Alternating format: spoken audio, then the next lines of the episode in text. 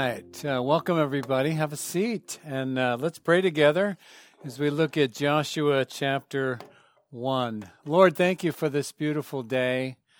Thank you that your mercy is new every day, every morning. We praise you for that. Thank you for your presence here, the beauty of this creation that we get to be surrounded by. And we pray that the Holy Spirit will work in our hearts and give us uh, illumination to the truth. Bless Paul as he's at Spring Hills this morning and use him. Thank you for um, friendship we have as churches and also for the gifts in the body of Christ. Uh, so use him in a powerful way. We trust you and thank you in Jesus' name. Amen. All right. Well, I'm Brett. If I haven't met uh, you yet, some of you I've met, known for a long time uh, in Sonoma County here. Even I started Spring Hills Church back in 1992. So we've been at it for 29 years. Our daughter was two years old when we started Spring Hills, and she's, I don't know, 30 something now. 31 and uh, so and she's on staff and all of that so anyway um, we get it with church planting we know what that's about and appreciated uh, paul and kristen their family because you went to spring hills for a while and uh, before you started and so anyway welcome. Uh, joshua chapter 1 is um, the commissioning of joshua as he takes over for moses. Moses had led the uh, people of god um, in a very dramatic way, obviously, when he was called uh, through the burning bush in the wilderness, and then he led the people out of their bondage in Egypt through the Red Sea and uh, into the wilderness where God provided for them. They received the Ten Commandments and they came up to go into the promised land. And you remember what happened there. Uh, they became fearful and the spies that went in, the 12 spies that went in, 10 of them came back and said, No, we can't do this. We're grasshoppers. They're giants.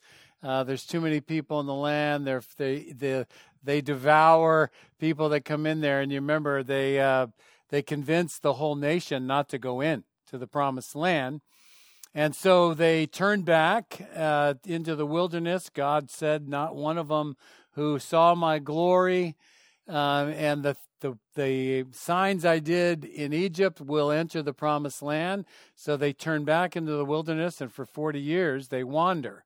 And we have the book of Numbers, uh, just the wandering of God's people. God provided manna for them and water from the rock, etc. Uh, but uh, it was part of their consequence for their unbelief. Um, so then uh, Moses dies and Joshua takes over. It's been 40 years. The people that were in unbelief have died off, and now it's time to enter the land. Now, if you're Joshua, you have a lot of fear for a whole bunch of reasons. One, you know, the people didn't go in last time you got you were at the door and it was severe what happened to them. You don't want them to not go in a second time. And not only that, but Moses was pretty impressive as a leader. I mean, he, you know, received the commandments and God spoke to him face to face and he saw the glory of God. And I mean, you are you are the, you know, the protege of somebody who obviously arguably one of the greatest leaders in the entire scripture, Moses. So chapter 1 is a commissioning for Joshua and I, I guess I would uh, for our own application uh, ask you this question Is there anything that God's really asking you to do right now uh, that is a little fearful for you? It might be a ministry within Soma Church, it, it could be a new challenge, uh, it could involve a new job or whatever it might be. What challenge is God calling you to do that creates some fear in you? It might be that you, you know, it's time to change something in your life.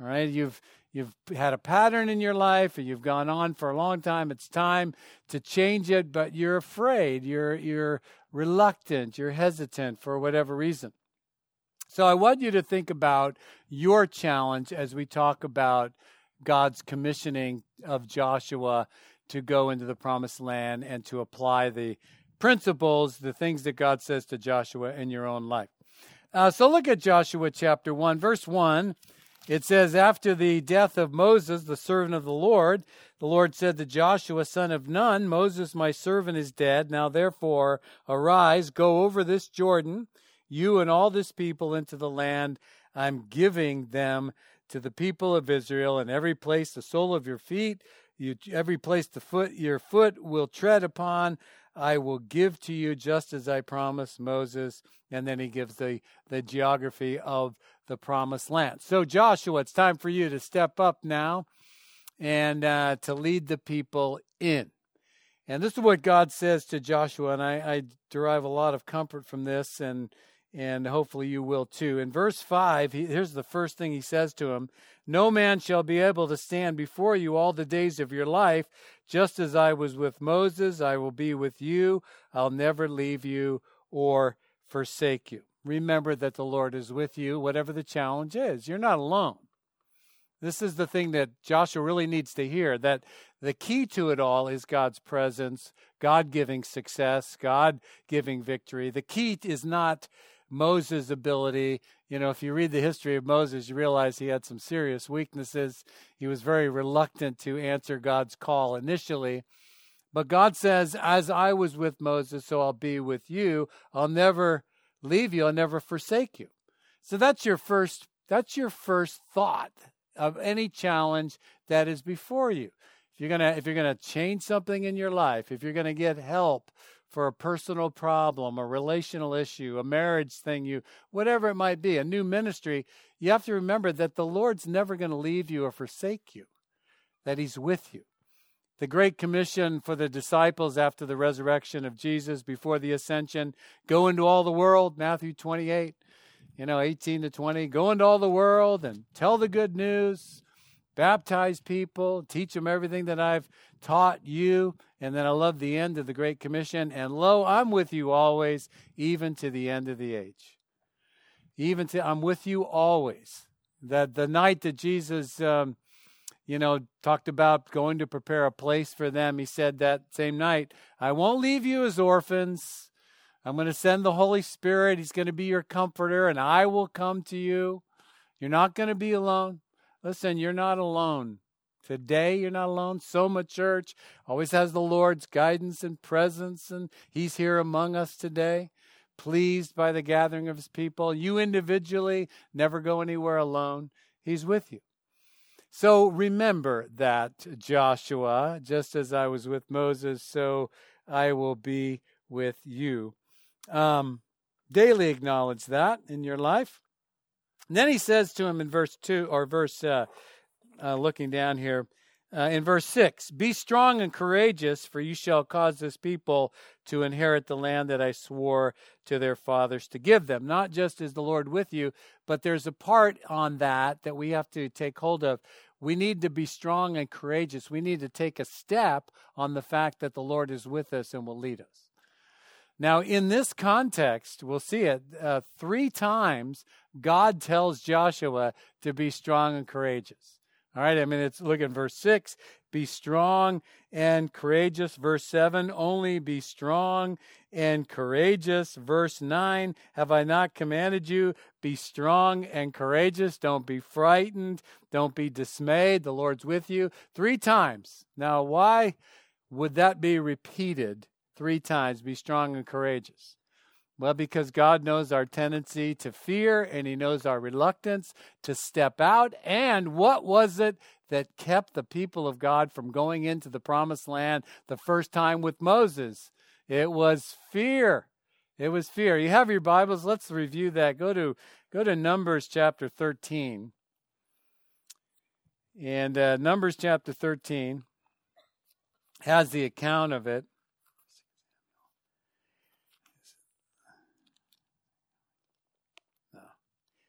We can all find it, right? Numbers.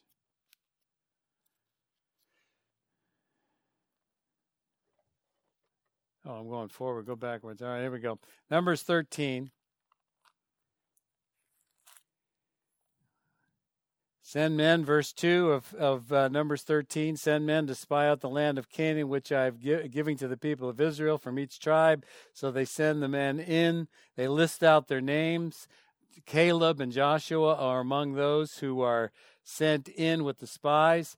In verse 25, at the end of 40 days, they returned and they came to Moses and Aaron, to all the congregation uh, in Kadesh, and they brought back word to them. They told them, verse 27, the land flows with milk and honey, and here's its fruit. I mean, there's so much milk there from the cows, there's so much honey from the bees, there's so much. Here's some big cluster of grapes and all that. But notice verse 28. Here's their fear. However, circle that.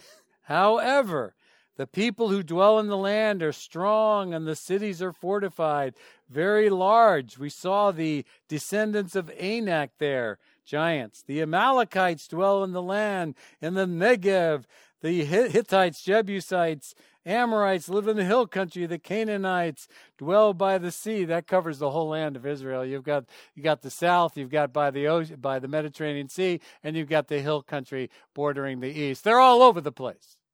Okay, all these enemies, all these giants.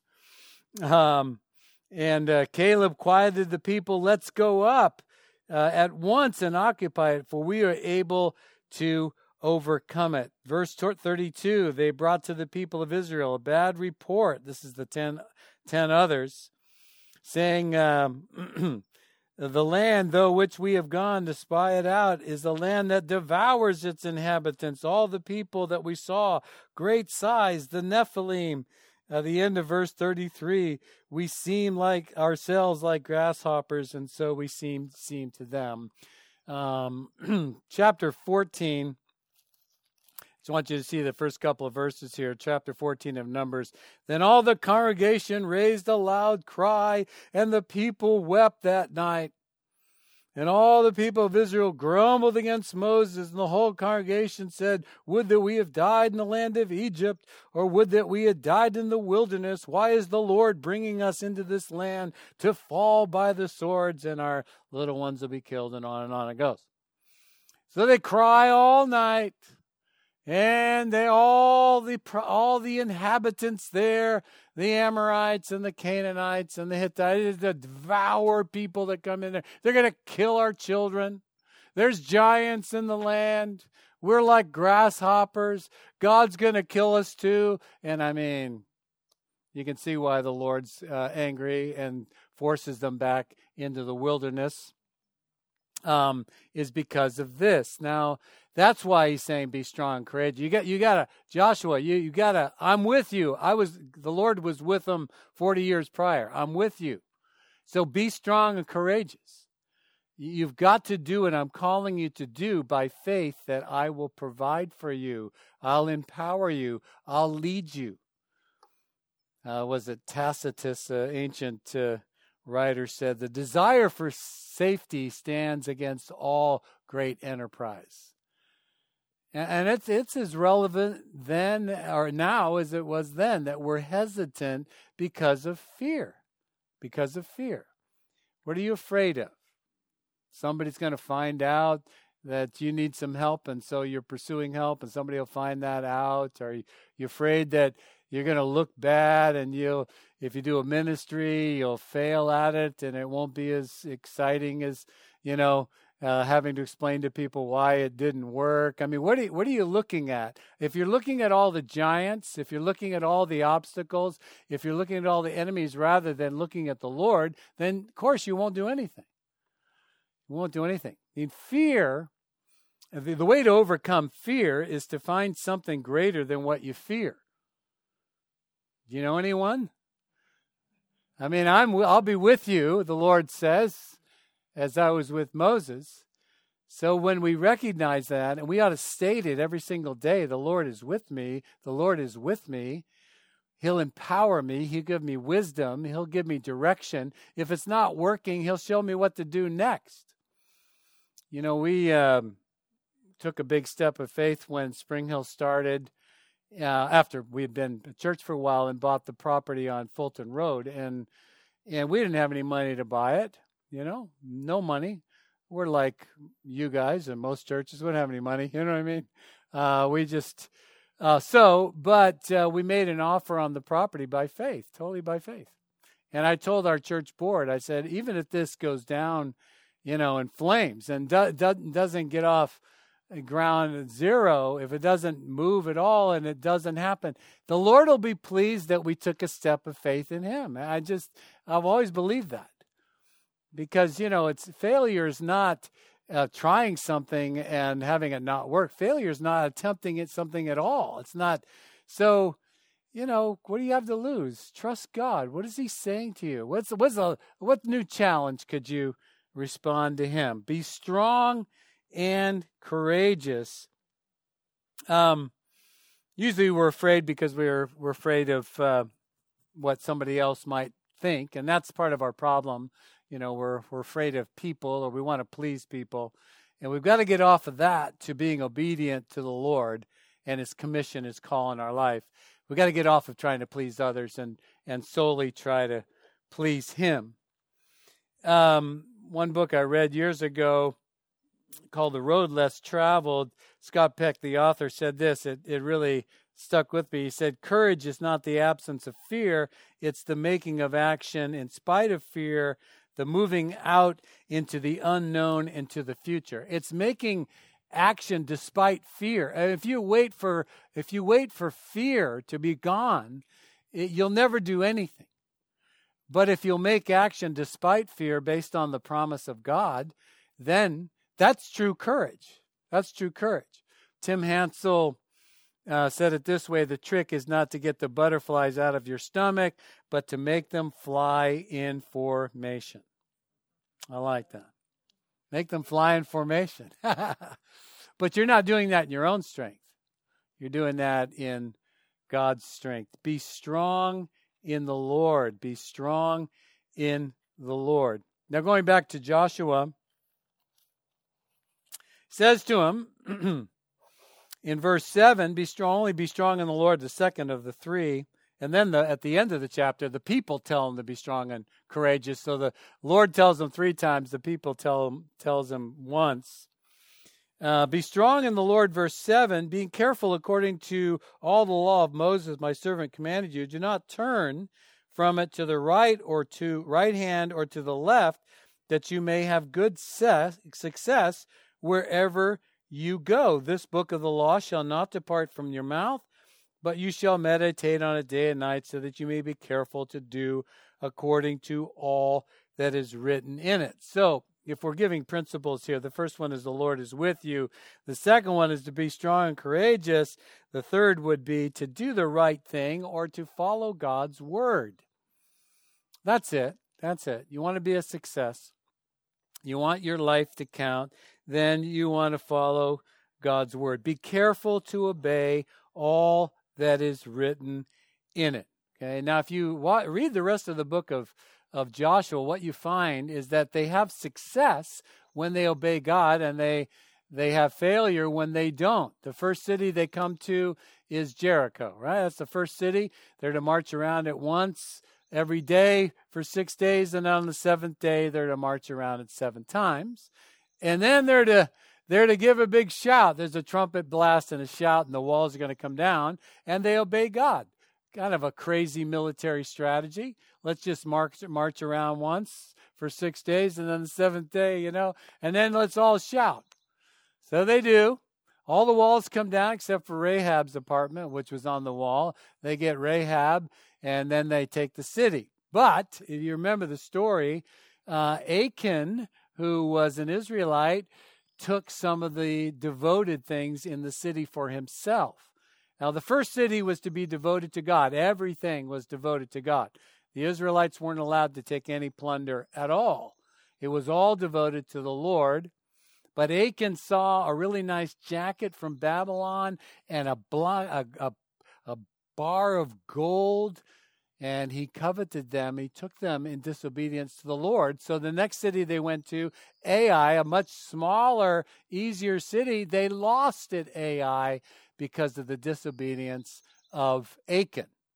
Then they dealt with Achan, and then the victory rolled on again. The point is that it's illustrated in the book of Joshua. If you do what God's calling you to do, there's success. If you don't, then you open yourself up to not being fruitful, not being successful. It's just a principle. You know, we, we reap what we sow. Uh, it's it has nothing to do with your salvation, by the way. I mean, your salvation is secure in the what Jesus did for you. We're going to celebrate communion in just a minute, but your salvation is secure through what Jesus did for you. You're in Him. You're holy. You're blameless. You're righteous in Christ. But our lives, as we live them out for God's glory, uh, you know, we can either use them well and hear, "Well done, good and faithful servant," or we can waste the one good life, one life that God's given us, and uh, wish that we, at the end of it, had done more steps of faith and obeyed Him, but maybe we wasted it. So, it's it's like yeah, even the roosters agree. I got okay. So, um, anyway, so I love that sound. Oh, honey, we need to move out to the country. I mean, this is okay. Uh, so you know, you know, I'm saying to you, when, I'm not talking about your eternity. I'm talking about just your life, and so uh, keep it according to God's word, and it's a it's a blessing. Psalm one, oh the the happiness or the blessings of the man who doesn't walk, you know, in the counsel of the ungodly, or sit in the seat of scoffers, or walk in, or stand in the way of sinners, but his delight is on the law of the Lord, and on his law he meditates day and night. He'll be like a tree firmly planted, you know, by the riverside, bearing fruit in its season. Blessed is the person who doesn't walk in the counsel of the ungodly. Blessed is the person who doesn't depart from God's word, but is careful to meditate on it day and night, to be careful to do everything that's written in it. So the Lord's with you, the Lord's called you, and you have his word. So there you go. That's our that's our plan. So victory is one it's a spiritual battle that we're in. Ultimately, it's a spiritual battle. And we we struggle not against flesh and blood, but against spiritual forces, you know, in uh, high places. Ephesians 6.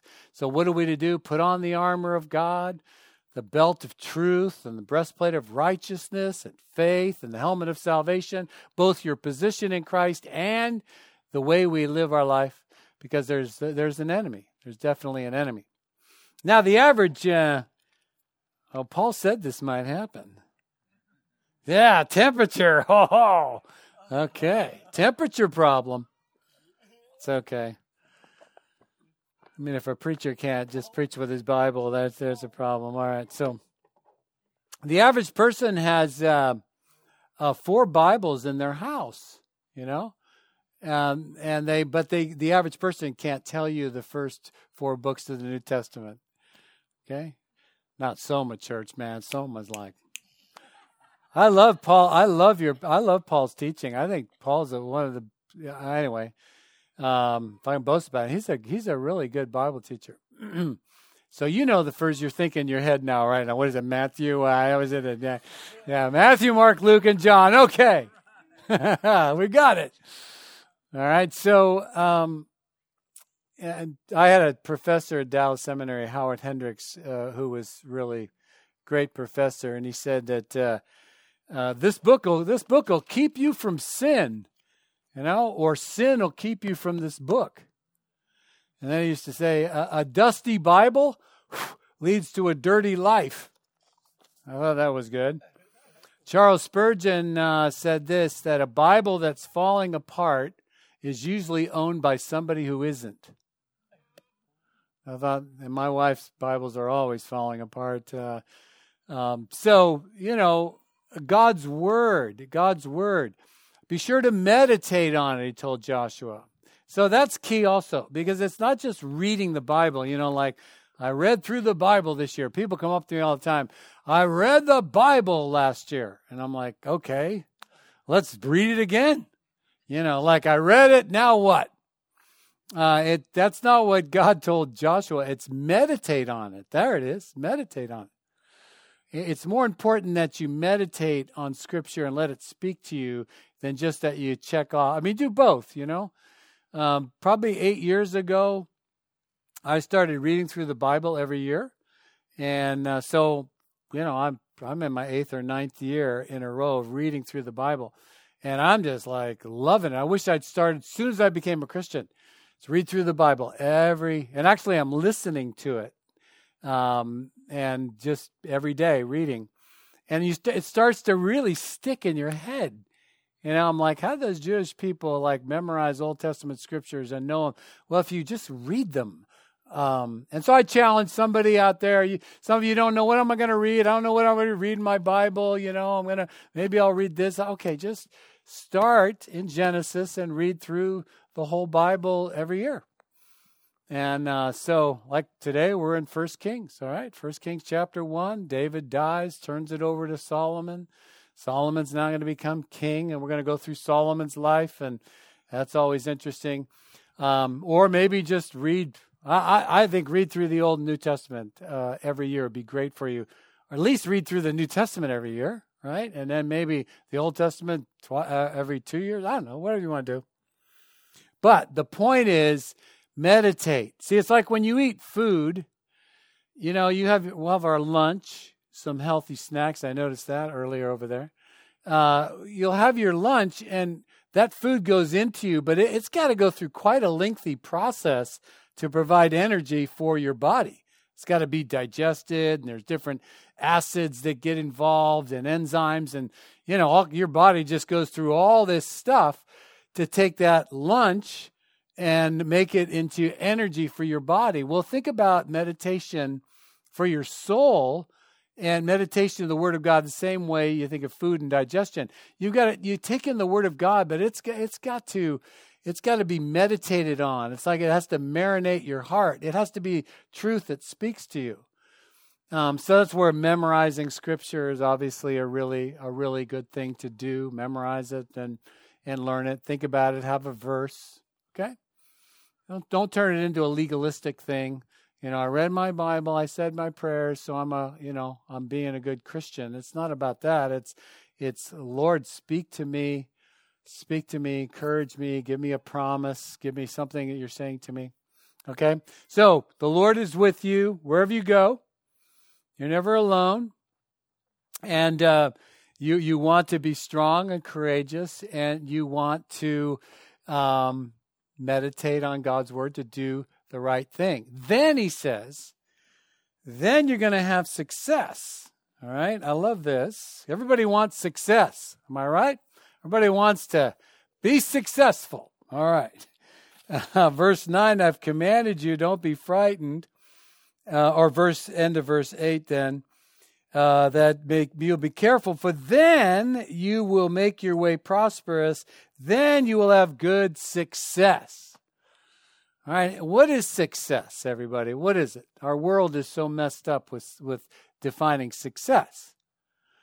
Isn't it? I mean our, our world are prosperous. What does that mean?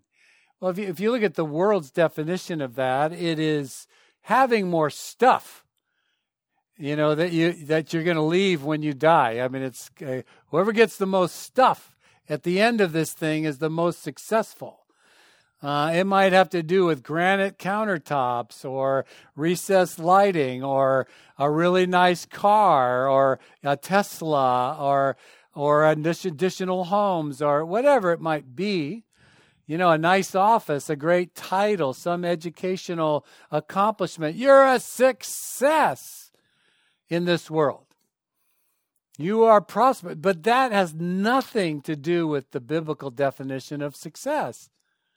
Nothing to do. Does that surprise you that the world's definition is like has nothing to do with what the scripture says? What is success? This here it is. To accomplish the purpose God has made you for. There it is.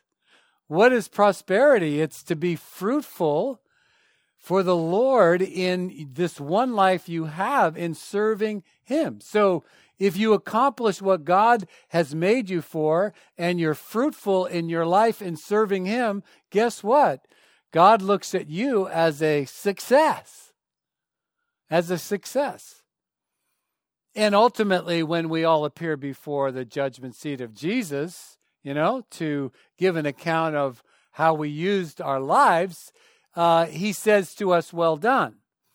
And by the way, you, you don't have to appear before your friends when you die. You, we all appear before the Lord Jesus Christ, and we're rewarded. We're rewarded. So you know, Joshua Joshua didn't um you know, he wasn't a wealthy guy. He wasn't uh, driving the latest chariot or an electric chariot, a Tesla chariot, or anything like that. I mean, he, he, but at the end of his life, he did what God called him to do, and there's the reward. Okay, there's the, there's the success. So, good relationships, that's success. Good relationships. You know, resolving conflicts, forgiving people, that's good success. Being generous, generous with what you have, generous with your money, you know, investing in eternal things, not getting caught up in fear. People, the, why don't people give more? But they're afraid, right? They're afraid. And, and, no, no, be generous, generous, more than generous, extravagant. You know, Mary poured out that whole vial of perfume worth a year's wage. She just poured it out on Jesus' feet. Pour it out. Um, that's success. Okay, that's success. A marriage that works through the ups and downs, and every marriage has ups and downs. Okay, there's the uh, there's the engagement ring, there's the wedding ring, and there's suffering. You know, um, but you work through it See, I can I can use stuff. That's what Paul's using all his stuff, you know, and that's why we do pastor swaps, so you can just use stuff that you haven't heard. All right. um, but you uh, are you working through your marriage? All right. I'm not saying you have a perfect marriage. Nobody does, but you work through it. You prayed through it. That's success. You get it? What I mean? What purity of life, holiness of life? That is success in God's eyes and it's it's uh, fruitfulness when you take a step of faith and you watch what God does. So, reading through the rest of the book of Joshua, you know, just reading it, you see all these principles in the first chapter. You see them all illustrated. They got to cross the Jordan River. It's the first thing that they've got to deal with. They're on the other side of the Jordan River. They got to cross over to to begin uh, to enter in the promised land, with Jericho being the first city but the Jericho, the uh, the uh, Jordan River is at flood stage, and it's impossible to cross. So there's an impossibility right off the get go. And God tells them, "Here's how we're going to do it. The priests are going to go first, carrying the ark. They're going to put their keep everybody a thousand feet, a thousand yards, excuse me, a thousand yards behind it. They're going to go. The priests are going to touch their feet in the water, and the Jordan's going to stop and you're going to cross over. And so they don't they don't argue, they just do what God tells them to do. Jordan River stops and they cross over and on it goes. Jericho, Ai, and the rest of the campaign. Uh, because the promised land, everybody, the promised land is really a picture of the abundant Christian life. it, is. It's like you were in bondage in Egypt. We were all in bondage in Egypt. We were in bondage to sin and death. We were slaves to sin and death. Now we were delivered. We were delivered by Jesus Christ, who uh, Moses is like a type of Christ. We were delivered out of our bondage to sin and death. We came to know Jesus and we came to salvation in Him. We were free. Now there's a life ahead of you. There's a life where God wants to use you and He's never going to leave you. That's the promised land. That's where you enter in and you possess the promises. You possess the blessings. You inherit all God has for you. How do you do that? How do you do that? You know He's with you. You're strong and courageous, and you keep according to God's word. And you possess all that you have. They had the, the land was theirs. It was promised to Abraham, right? The land was they had to possess it. You have all that you have in Christ. Now you go and possess it. And we encourage each other all along the way, right? You know why the geese are always honking? You know, they, at, at over at Spring Hills, they uh, they're constantly doing flybys, and I used to love it. I said, "This is great when we're outside this summer. This is great." Except for then they go into our vineyard and they eat four or five tons of grapes, and it's like, "What the heck's going on here?" These geese, you know. But they honk. The reason they honk is because each one of the the goose um, takes the lead. They switch the lead all the time because the lead is the hardest one. They're they're like they're charting the course. Um, and when another leader takes o- comes over or t- comes to the front, then the rest of the geese are honking encouragement. Okay, so we're all doing this together. Just keep going. You need that leader. We have that, the Lord Jesus Christ and the assembly of the saints. We're just honking praise and encouragement and love because we want to get to where God wants us to go. All right, let's pray together. Lord, thank you for this passage and uh, thank you for Soma Church. Um, I pray that you'll really bless them. It's been a rough year for the churches of Sonoma County, but you you are faithful. You've always been faithful to us. You always will be. You'll never leave us or forsake us individually or as a church. We thank you for that. And I pray that uh, as Soma Church goes through this summer and then on to the fall, they'll sense the clarity of your call um, to do what you call want them to do in Sonoma County. And same for all the churches, Lord. You give them prosperity and success, and ultimately to please you. We thank you in Jesus' name. Amen. Okay, well, we're going to participate in communion. So I'd like you to pull out your communion elements. And, and I, I sent a picture of this to our staff because I hadn't seen this one. Have you, how, how long have you had this? This double thing here? Wow. I mean, I we took communion last Wednesday night and I asked how many of you got the bread out and it was like about half you know so we are going to this all right so yeah you remember the old ones? You got to get the you know it's got two layers? Oh okay. So uh, let's get uh, the bread. Take out the bread. On the night jesus was betrayed he took bread and he broke it and gave it to his disciples. Said uh, this is my body which is broken for you. Do this in remembrance of me. And Jesus gave the communion in order for us to commemorate his death so that we would know we're free. I mean, it, it really, the communion is for us, it's the gift of God because we forget that we are, you know, that all of our sins have been forgiven. Past, present, and future, they've been separated us as far as the east is from the west, an infinite distance. So Jesus gives us this in order to remind us it's over. All right. You don't have to atone for your own sins. You don't have to make up something to, you know, for your sins. They they were paid for, and we need to be reminded. As often as you eat this bread, he said, and how often do you eat bread? We we take communion. What do you take it once a month, or do you take it more? I don't know. Once a month. All right. But how often do you eat bread? like every day. Some of you, a lot of carbs three times a day, you know.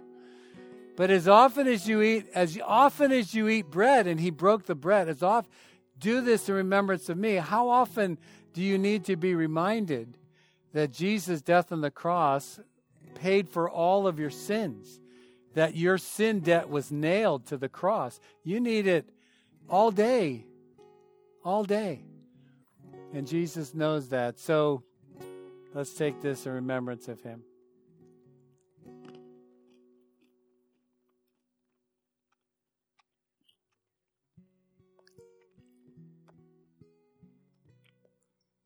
In like manner, Jesus took the cup. This is the new covenant in my blood. You know, as often as you drink of it, you proclaim the Lord's death until he comes. The, the blood, let's think about this for a minute before you take it now. Think about the new covenant.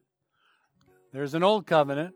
Moses received the old covenant on Mount Sinai with the Ten Commandments and the other laws.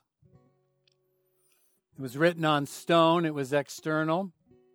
Nobody keeps the old covenant. Nobody measures up to it. We all fall short. And so God, in his eternal plan, established on, by the blood of Jesus Christ a new covenant, a new testament, a new agreement with us based on his blood. What is the new covenant? God's laws aren't written on external pieces of stone, his laws written on your heart. It goes from external to being internal. The old covenant, you see, the law condemn, constantly condemns us because we don't measure up. The new covenant, you fulfilled the law in Christ. You know that? You, you've kept the law. The law no longer has a claim on you because in Christ you're a law keeper. Also, God says, I will forgive their sins and remember them no more. Now, when it says God's not going to remember our sins anymore, it doesn't mean that He, you know, God has lapses of memory or amnesia or something like that. It means to not remember, it means He won't bring them up. He'll never bring your sins up to you. You're not going to get into judgment and God said, "Oh yeah, I remember you and your attitude during during COVID that year. You remember how bad you're at. You know, He's not going to bring up. Nothing gets brought up because it's covered. It's covered. He remembers our sins no more, and He is with us and He's in us. What a what a wonderful covenant we have through the blood of Jesus Christ. Let's drink this in remembrance of Him.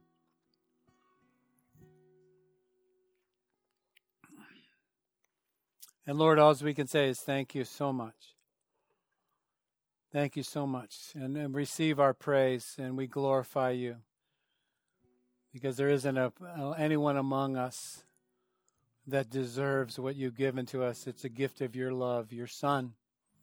But we we have peace in you, we have security in you, and we're filled with joy in you. And receive our praise now. In your name we pray. Amen.